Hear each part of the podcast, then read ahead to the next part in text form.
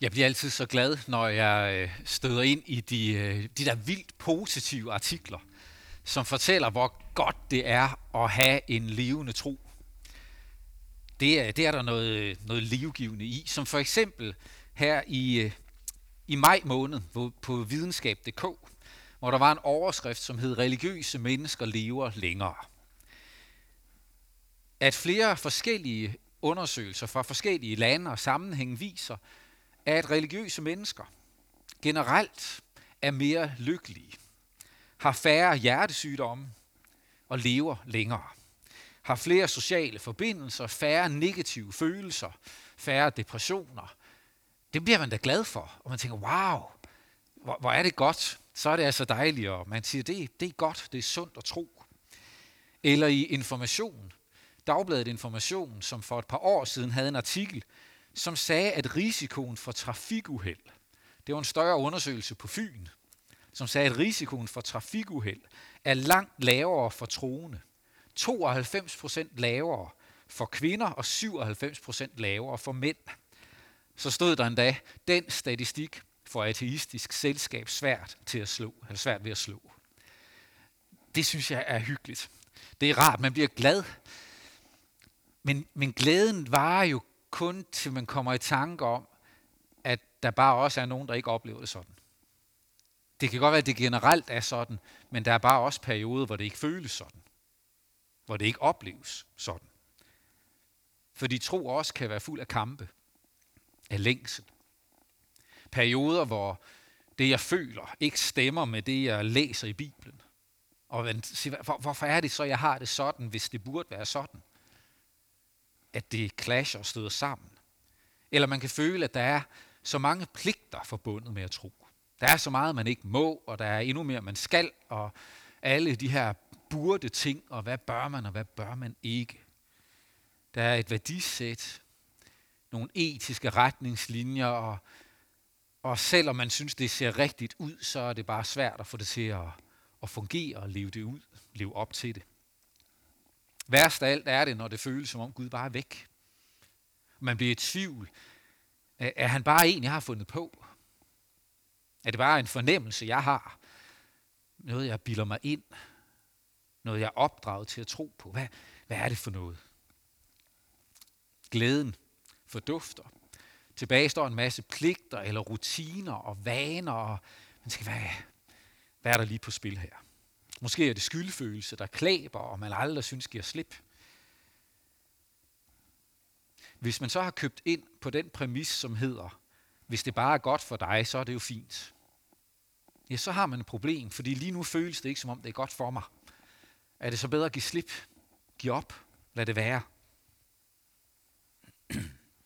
Gudstjenesten i dag har noget at sige til os, som kan opleve den her byrde over troen indimellem, eller en forvirring over troen, eller en længsel efter mere nærhed med Gud. Gudstjenesten har noget at sige til os, som synes, at troen er blevet hårdt arbejde, trivielle vaner, eller at Gud er væk. Og mest af alt, så har gudstjenesten i dag noget at sige om Jesus. Det er nemlig ham, der er hovedpersonen. Det er ham, det handler om. Det, det er ham, vi skal se mere af. Det er det, hele Helligtrekonger Tre Konger tiden i kirkeåret har som overskrift, det er, at Gud mere og mere må få lov at afdække for os, hvem Jesus er, så vi ser mere af ham. Det er det, der er hovedanlægget. Faktisk er den tekst, vi skal læse nu om den 12-årige Jesus, det er så mættet en tekst, at jeg har besluttet, at i år er der så meget, der ikke er, som det plejer. Om en uge skulle vi have haft en fælles gudstjeneste med andre kirker i Randers som afslutning på bedeugen. Det kan ikke blive til noget. I stedet skal vi have sådan en livestreamet gudstjeneste. Og så har jeg bestemt mig for, at der fortsætter vi faktisk, hvor vi slipper i dag. Der går vi videre med den her tekst. For der er simpelthen tre forskellige sæt briller, vi skal have på, når vi lytter til teksten. Vi skal høre den læst for forældre og børn. Hvad er det, den lærer os om det? Så skal vi prøve at læse den sammen med Maria og Josef. Hvad var det, de oplevede, og hvad er det, det fortæller os om deres dreng Jesus? Og så til sidst, og det er så det, der får lov at vente en uge, der er det at læse den med de briller, som sidder på en, som synes Gud er blevet væk. Det er de tre sæt, og vi tager altså de to første sæt briller på i dag. Allerførst vil jeg læse teksten for jer, og det er fra Lukas evangeliet, kapitel 2. Hvert år tog Jesu forældre til Jerusalem til påskefesten. Også da han var blevet 12 år, drog de derop, som det var skik ved festen. Da påskedagene var omme, og de skulle hjem, blev drengen Jesus i Jerusalem, uden at hans forældre vidste det. I den tro, at han var i rejsefølget, kom de en dags rejse frem og ledte efter ham blandt familie og bekendte. Da de ikke fandt ham, vendte de tilbage til Jerusalem for at lede efter ham der, og efter tre dage fandt de ham i templet, hvor han sad midt blandt lærerne, lyttede til dem og stillede dem spørgsmål. Alle, der hørte det, undrede sig meget over hans indsigt og de svar, han gav. Da forældrene fik øje på ham, blev de slået af forundring. Og hans mor sagde til ham, Barn, hvorfor gjorde du sådan mod os? Din far og jeg har let efter dig og været ængstelige. Men han sagde til den, Hvorfor ledte I efter mig? Vidste I ikke, at jeg bør være hos min far? Men de forstod ikke, hvad han sagde til dem. Så fulgte han med dem tilbage til Nazareth, og han var lydig mod dem. Hans mor gemte alle ordene i sit hjerte, og Jesus gik frem i visdom og vækst og yndest hos Gud og mennesker. Amen.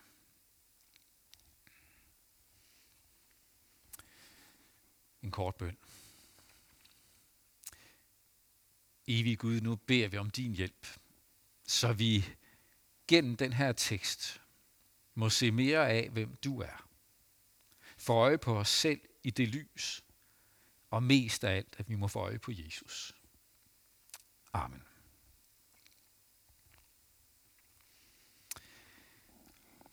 Der er ikke ret mange tekster i løbet af et kirkeår, som handler om familieliv.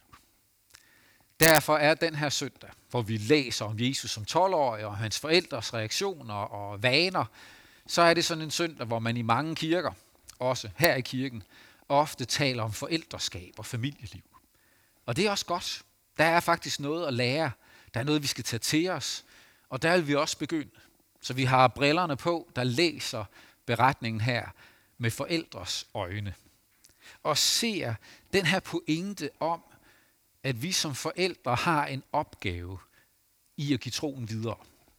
Og bredere, vi som er voksne, og del af et fællesskab i en kirke, eller på anden vis et fællesskab, at vi har en opgave i at give vores overbevisning, vores gode værdier, og give det videre til næste generation. Både vores egne børn og andres børn. Der er noget der, vi kan gøre. Og vi ser, vi læser, at Maria og Josef havde gode vaner. Hvert år så drog de op til Jerusalem til påskefesten, som det var skik. De havde gode vaner, og de inddrog deres børn i dem. Det kan lyde som en lille ting. Åh, tage til Guds tjeneste en gang om året, det skulle man nok kunne klare. Er det ikke det, vi gør juleaften for eksempel? Men der er mere i det end som så. Det her handler faktisk om, at Josef lukker tømmerforretningen i 14 dage. Og så slutter de sig til karavanen og rejser afsted. Når man rejste fra Nazareth og ned til Jerusalem, så ville man helst ikke drage gennem Samaria. De var ikke så gode venner med det samaritanske folk, så man rejste udenom over langs Jordanfloden og ned langs bredden og så op til Jerusalem. Det tog 3-4 dage hver vej. Og så varede påskefesten en hel uge. Så det var 14 dage, at man lukkede butikken og tog afsted. Det gjorde de altså hvert år. Det må vi gerne lade os inspirere af. At der er nogle vaner og rutiner i livet, som udtrykker vores overbevisning, udtrykker vores tro, og noget, som vi også tager børnene med ind i. Og tager dem ved hånden, bogstaveligt talt, og siger, kom, der er noget, I skal være med til. Der er noget, vi gerne vil dele med jer. Det har betydning for os. Vi vil gerne, at det får betydning for jer. Der er noget sundt i, at vi ikke har det til diskussion hver lørdag aften eller søndag morgen, om vi i dag skal i kirke eller ej, uanset om den er online eller fysisk. At der er nogle ting, som bare ligger som en helt naturlig vane. Og vi siger, det giver vi videre. Det er noget, vi gerne vil, I får med i jeres liv. Andre vaner og rutiner. At man på forskellige vis markerer, at troen på Gud betyder noget for os. Om det er ved at bede bordbøn, ved at bede en bøn for dagen, tak for dagen, bede en bøn, når man er samlet hele familien, eller hvordan det nu kommer til udtryk. Læse sammen, tale sammen. Det kan se forskelligt ud, men det at have nogle rutiner og vaner, som udtrykker det. Det forandrer sig livet igennem, og det er helt okay. Jeg har imellem snakket med meget, meget trætte småbørnsforældre, som synes, de orker det ikke. Der er alt for meget, man skal, og, og de siger, at når så de kommer i seng, så klasker de bare sammen, og de orker ikke, og de synes, de burde læse noget mere, og læse mere i Bibelen, og bede længere tid. Jeg har bare indimellem været nødt til at sige, hvor har jeg lært meget af børnebibler. Det er faktisk helt okay, at der er en periode, hvor din egen bibellæsning mest af alt er det, at du læser en børnebibel sammen med dit barn ved sengekanten, eller ved aftensmåltid eller hvor det er. Det lærer man også selv noget af. Det at have vaner med sine børn, som også er til gavn for en selv. Fordi det fremmer nærværet, samhørigheden. Og så vokser børnene. Og vanerne ændres. Og måske kommer der flere børn, og de forskellige aldersgrupper. Og igen og igen må man spørge sig selv og tilpasse det. Hvad er det, der kan fungere? Hvordan kan det se ud? Hvad er den gode vane nu? Og det er helt okay. Og der er noget med det, vi kan give dem derhjemme. Og der er noget med det, vi kan give dem ved at være villige til at køre dem afsted til juniorklub eller teenklub, eller sørge for at komme afsted, så de er med til det, der foregår i juniorkirken eller andre steder. Det at tage vores børn med og hjælpe dem afsted. Det er også noget med at være den voksne, som hjælper, når det så kolliderer med fritidsinteresser.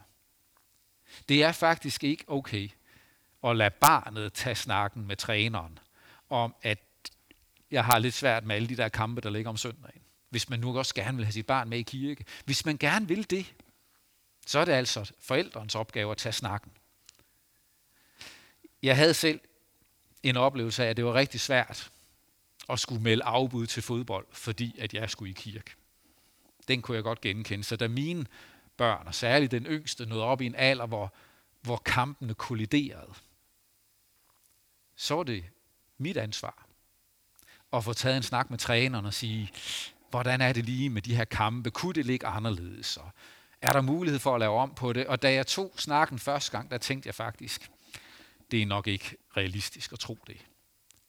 Men det gik otte dage, så blev jeg ringet op, eller fik en mail fra klubben, som sagde, at nu er der flyttet fem af forårskampe, så de ikke længere lå søndag formiddag. Men på et sted, så vi som familie kunne komme i kirke, og jeg faktisk også kunne tage med ud og se min dreng spille fodbold. Men det er en voksen ting. Det er vores. Det er en forældreopgave at tage sådan en snak, og vi kan hjælpe vores børn. Helt konkret, enkelt. Nogle gange lykkes det, nogle gange gør det ikke, og så skal man finde vej. Det der bare ikke måske er, at det bliver konflikt, og det bliver kaos, og det bliver noget, hvor man hele tiden synes, man skal enten løbe og spille fodbold med dårlig samvittighed, eller sidde i kirken og være drøn træt af kirken på forhånd. Der er noget, der skal snakkes om, hjælpes med. I takt med, at vores børn vokser, så er der nye udfordringer, der må takles.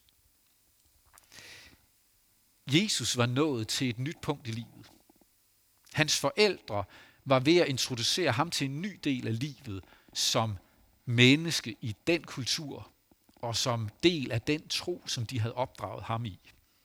Ved 12-årsalderen var der en forventning til, at han nu skulle træde mere ind i en forpligtende del af livet sammen med resten af samfundet. Det skal vi høre mere af om lidt. Men pointen er, giv troen videre. Vær bevidst om, hvordan vi kan give troen videre. Ha' gode vaner. Lad os øve os i det, så det er naturligt og godt for os og for vores børn. Jeg tror på, at hvis vores børn skal opleve kirken som et godt og trygt sted, et fællesskab, der er meningsfuldt, og hvor der er nogen, de kender og holder af at være sammen med. Hvis de skal have den oplevelse, så de søger kirken, når de bliver teenager og unge og voksne, så er det så vigtigt, at vi har lært dem den vane, mens de er små. Når vi når dertil, at vores børn er så store, at vi ikke kan beslutte for dem, så bliver de skridt, vi har lært dem at træde, de veje, vi har lært dem at gå, mens de var små, der bliver de veje endnu mere betydningsfulde. Det er et kald til dig som forældre, til os som er voksne i et trosfællesskab. Det var de første briller. Og så over til Maria og Josef. Hvad er det lige, vi skal lære, når vi nu følger Maria og Josef her? Ja, det er faktisk ikke at lære om god børneopdragelse, selvom der bestemt er noget at lære os deri. Det handler heller ikke om, at de var dårlige forældre, at der kunne finde på at glemme deres dreng Jesus. Nej, de var ikke dårlige forældre. Det var helt naturligt, at når man rejste i sådan et stort rejsefølge, så var det typisk sådan, at kvinder og små børn drog først afsted, og så fulgte mænd og de større børn efter. Og som 12-årig var Jesus der lige midt imellem. Han kunne slutte sig til både det ene og det andet sted, og måske mest af alt gå sammen med nogle kammerater, nogle jævnaldrende. Det var helt naturligt. Og så ledte de efter ham blandt slægtninge og familie, da første dagsvandring var forbi. Der var ikke noget unaturligt over det. Det har måske endda været højst overraskende for dem, at han ikke bare var der, fordi han måske bare altid var der og fulgte med og var lydig mod dem, som der også står, han var bagefter. Det var højst overraskende for dem, at han gjorde noget andet. Så pointen er ikke god eller dårlig børneopdragelse. Det teksten vil, er, at vi sammen med Maria og Josef skal mindes om, at det her barn er Guds søn. Som det blev sagt for 12 år siden i forbindelse med hans fødsel, så bliver det sagt nu igen. Lad os lige huske på, hvem han er. Han er Guds søn. Som 12-årig stod han lige på nippet til at træde ind i et forpligtet socialt og religiøst liv sammen med resten af samfundet. Det, der senere blev til den jødiske bar mitzvah, som for os er blevet til konfirmationen, men på den tid var det bare en meget mere alvorlig foretagende. Det var noget, der, hvor der var noget på spil. Man havde en forpligtelse til som dreng at blive en ung mand, når man blev 13 år. Så i tiden op til den der 13 års alder, så skulle han lære et håndværk. Han skulle oplæres til at tage del i arbejdet, forsørge familien, tage del i byens liv. Det skulle han oplæres til, inden han blev øh, 13 år og blev en lovens søn, som det hed. Han skulle også opdrages til nu at tage del i voksendelen af det religiøse liv. Børn skulle ikke faste, det var noget, de voksne gjorde. Men nu blev han oplært til også at tage del i fastedagene. Tage del i højtiderne. Være nært involveret i det, der foregik i templet ved festerne. Og far Josef, hans jordiske far, hans plejefar, eller hvad vi nu skal kalde ham, han havde en vigtig opgave i at oplære Jesus som håndværker, men også at tage ham med og forklare ham delene, der foregik, når de nu er til påskefejring. For nu blev han en lovens søn. En, der var forpligtet på at tage del i det. Og det var en stor oplevelse. Nu fik han lov at komme med ind og se, hvad der virkelig foregik. Om han havde været med, der var mindre, det ved vi faktisk ikke. Men nu var han i hvert fald med, og nu skulle han ind og se, hvad det handlede om. Og han ved, hvem han er. Det er det, der er så overraskende. Det er, at han ved godt, hvem han er. Her i de øh, næste par uger, der forventer jeg jo, at det bliver online undervisning, også med konfirmanderne. Og jeg vil vise dem en film via den her online undervisning. Og det er en rigtig god Jesusfilm, jeg vil vise dem. Der er bare et, der er noget i den, der irriterer mig. Det er svært at finde film, som ikke kan irritere os. Men, men, men, og det, der er irritamentet ved den her film, det er, at der er nogle passager undervejs, hvor, hvor det virker som om, at Jesus er lidt i tvivl om, hvem han er. At han sådan lige skal kommer overens med, at Nå, ja, men jeg skal også lige huske, at jeg er Guds søn, og ikke kun er Josefs søn. Og øh, det er som om, han er i tvivl. Det er der bare ikke noget af, når vi læser den her tekst. Der er ikke en eller anden preteen eller tween identitetskrise. Hvem er jeg egentlig? Nej, han er fuldstændig på det rene med det. Det er mere Josef og Maria, der måske havde glemt det. Eller havde fået det skubbet i baggrunden, og nu minder han dem om det. Det er det, jeg er. Jeg er Guds søn. Det er her, jeg skal være. Der er et omdrejningspunkt i teksten af forundring, fordi at den her 12-årige ved, hvem han er, og de andre er først ved at opdage det. Der står, at de inde i templet, hvor han tager del i samtalerne, så står der om de andre, at de undrede sig over hans indsigt og de svar, han gav. Og da Josef og Maria finder ham, bliver de slået af forundring. Og det er naturligt nok. Hvor mange gange ser man en 12-årig sidde og stille kvalificerede, dybe spørgsmål til landets klogeste hoveder. Det var det, der foregik der. Han sad med de ypperste lærte inde i tempelområdet og stillede kloge spørgsmål. Svarede på deres modspørgsmål. De var i dialog med dem og tog til sig, sugede til sig. Og han siger, jeg bør være hos min far, og indikerer dermed, det her jeg hører hjemme. Gud er min far. Det sagde man ikke om Gud på den måde. Det har vi vendet os til, fordi Jesus har lært os, at vi må bede fader vor, og at vi ved dåben bliver Guds børn. Men dengang, ja, der kunne folket have Gud som far, men ikke noget, man taler om som individ. Men Jesus siger det. Jeg er Guds søn. Og de forstod ikke, hvad han sagde, men Maria gemte ordene i sit hjerte. Måtte grund over det. Tænk over det. Forundring, fordi at vi har svært ved at begribe det, han siger. At han er Guds søn. Den her 12-årige knægt. Guds søn. Ordret siger han, vidste I ikke, at det er nødvendigt, at jeg er her hos min far?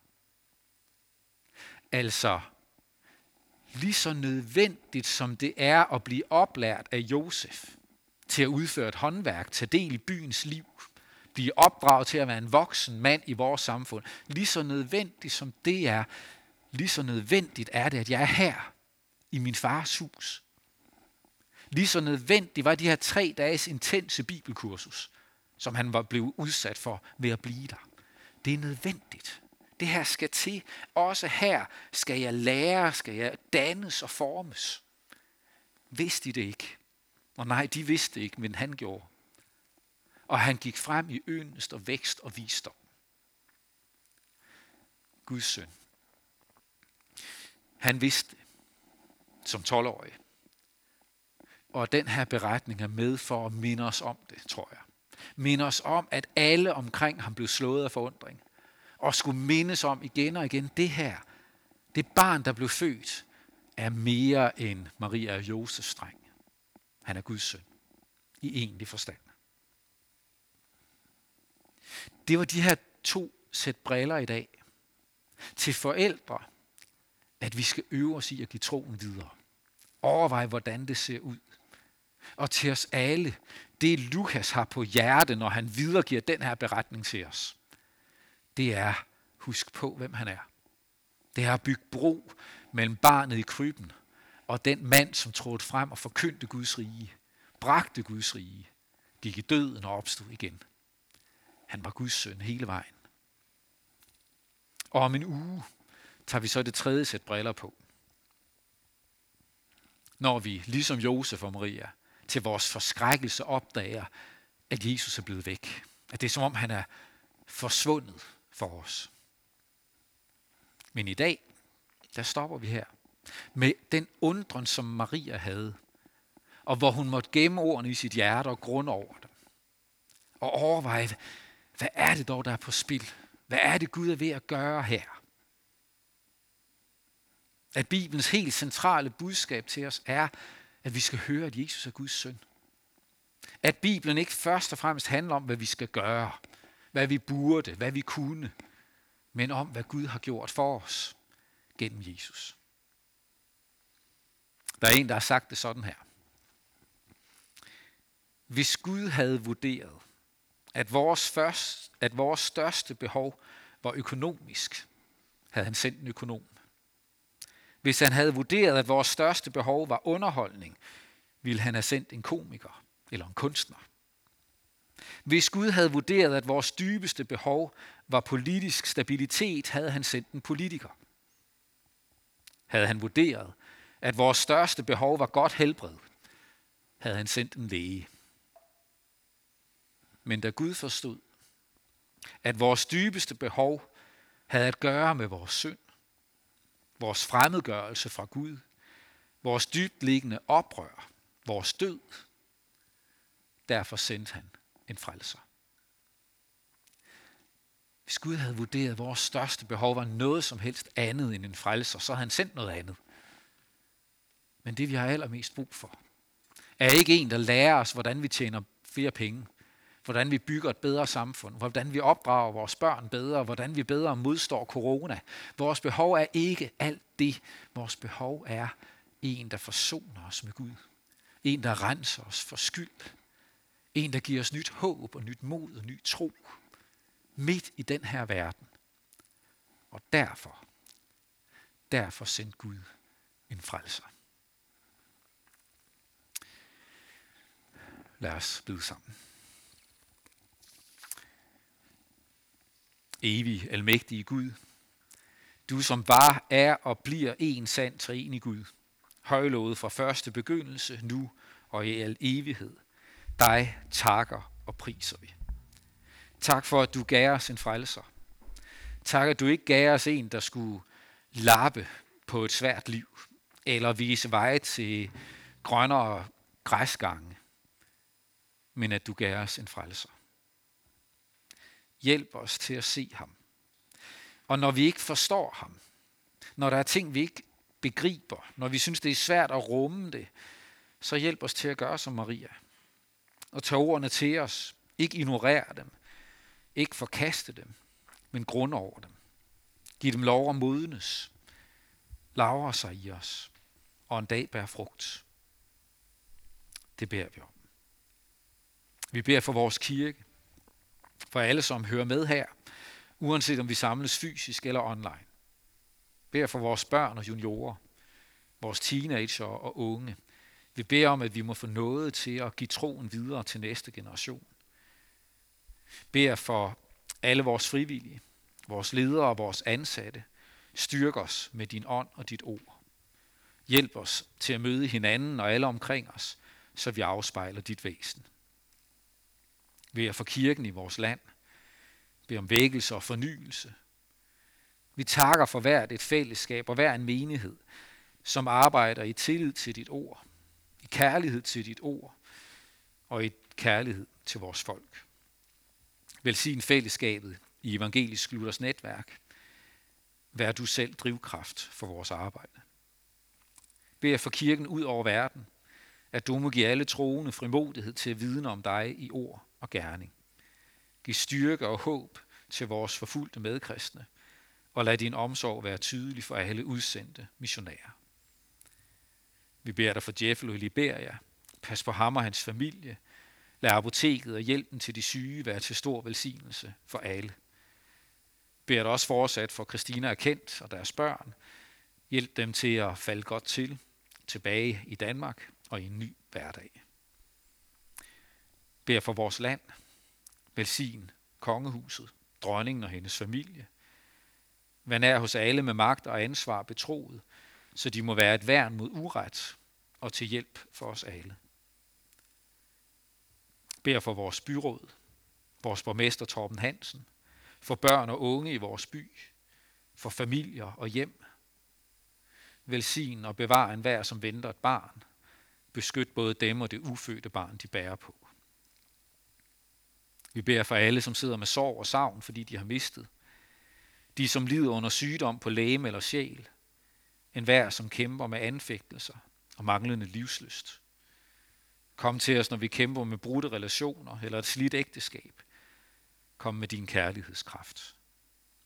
Og i den her tid beder vi særligt for alle, som er ramt af corona, eller hvor andre lidelser bliver endnu tungere på grund af pandemien. Vi beder om din trøst og dit nærvær. Vis også, hvor vi kan være til trøst og opmundring. Herre, bevar os hos dig. Lad os samles i dit rige, når du nyskaber himmel og jord. Indtil der beder vi dig. Led mig frelser ved din nåde, også når jeg selv vil råde og vil gå min egen vej. Sæt mig, hvor jeg bedst kan gavne, men lad mig aldrig savne vidshed, at jeg tjener dig. Amen.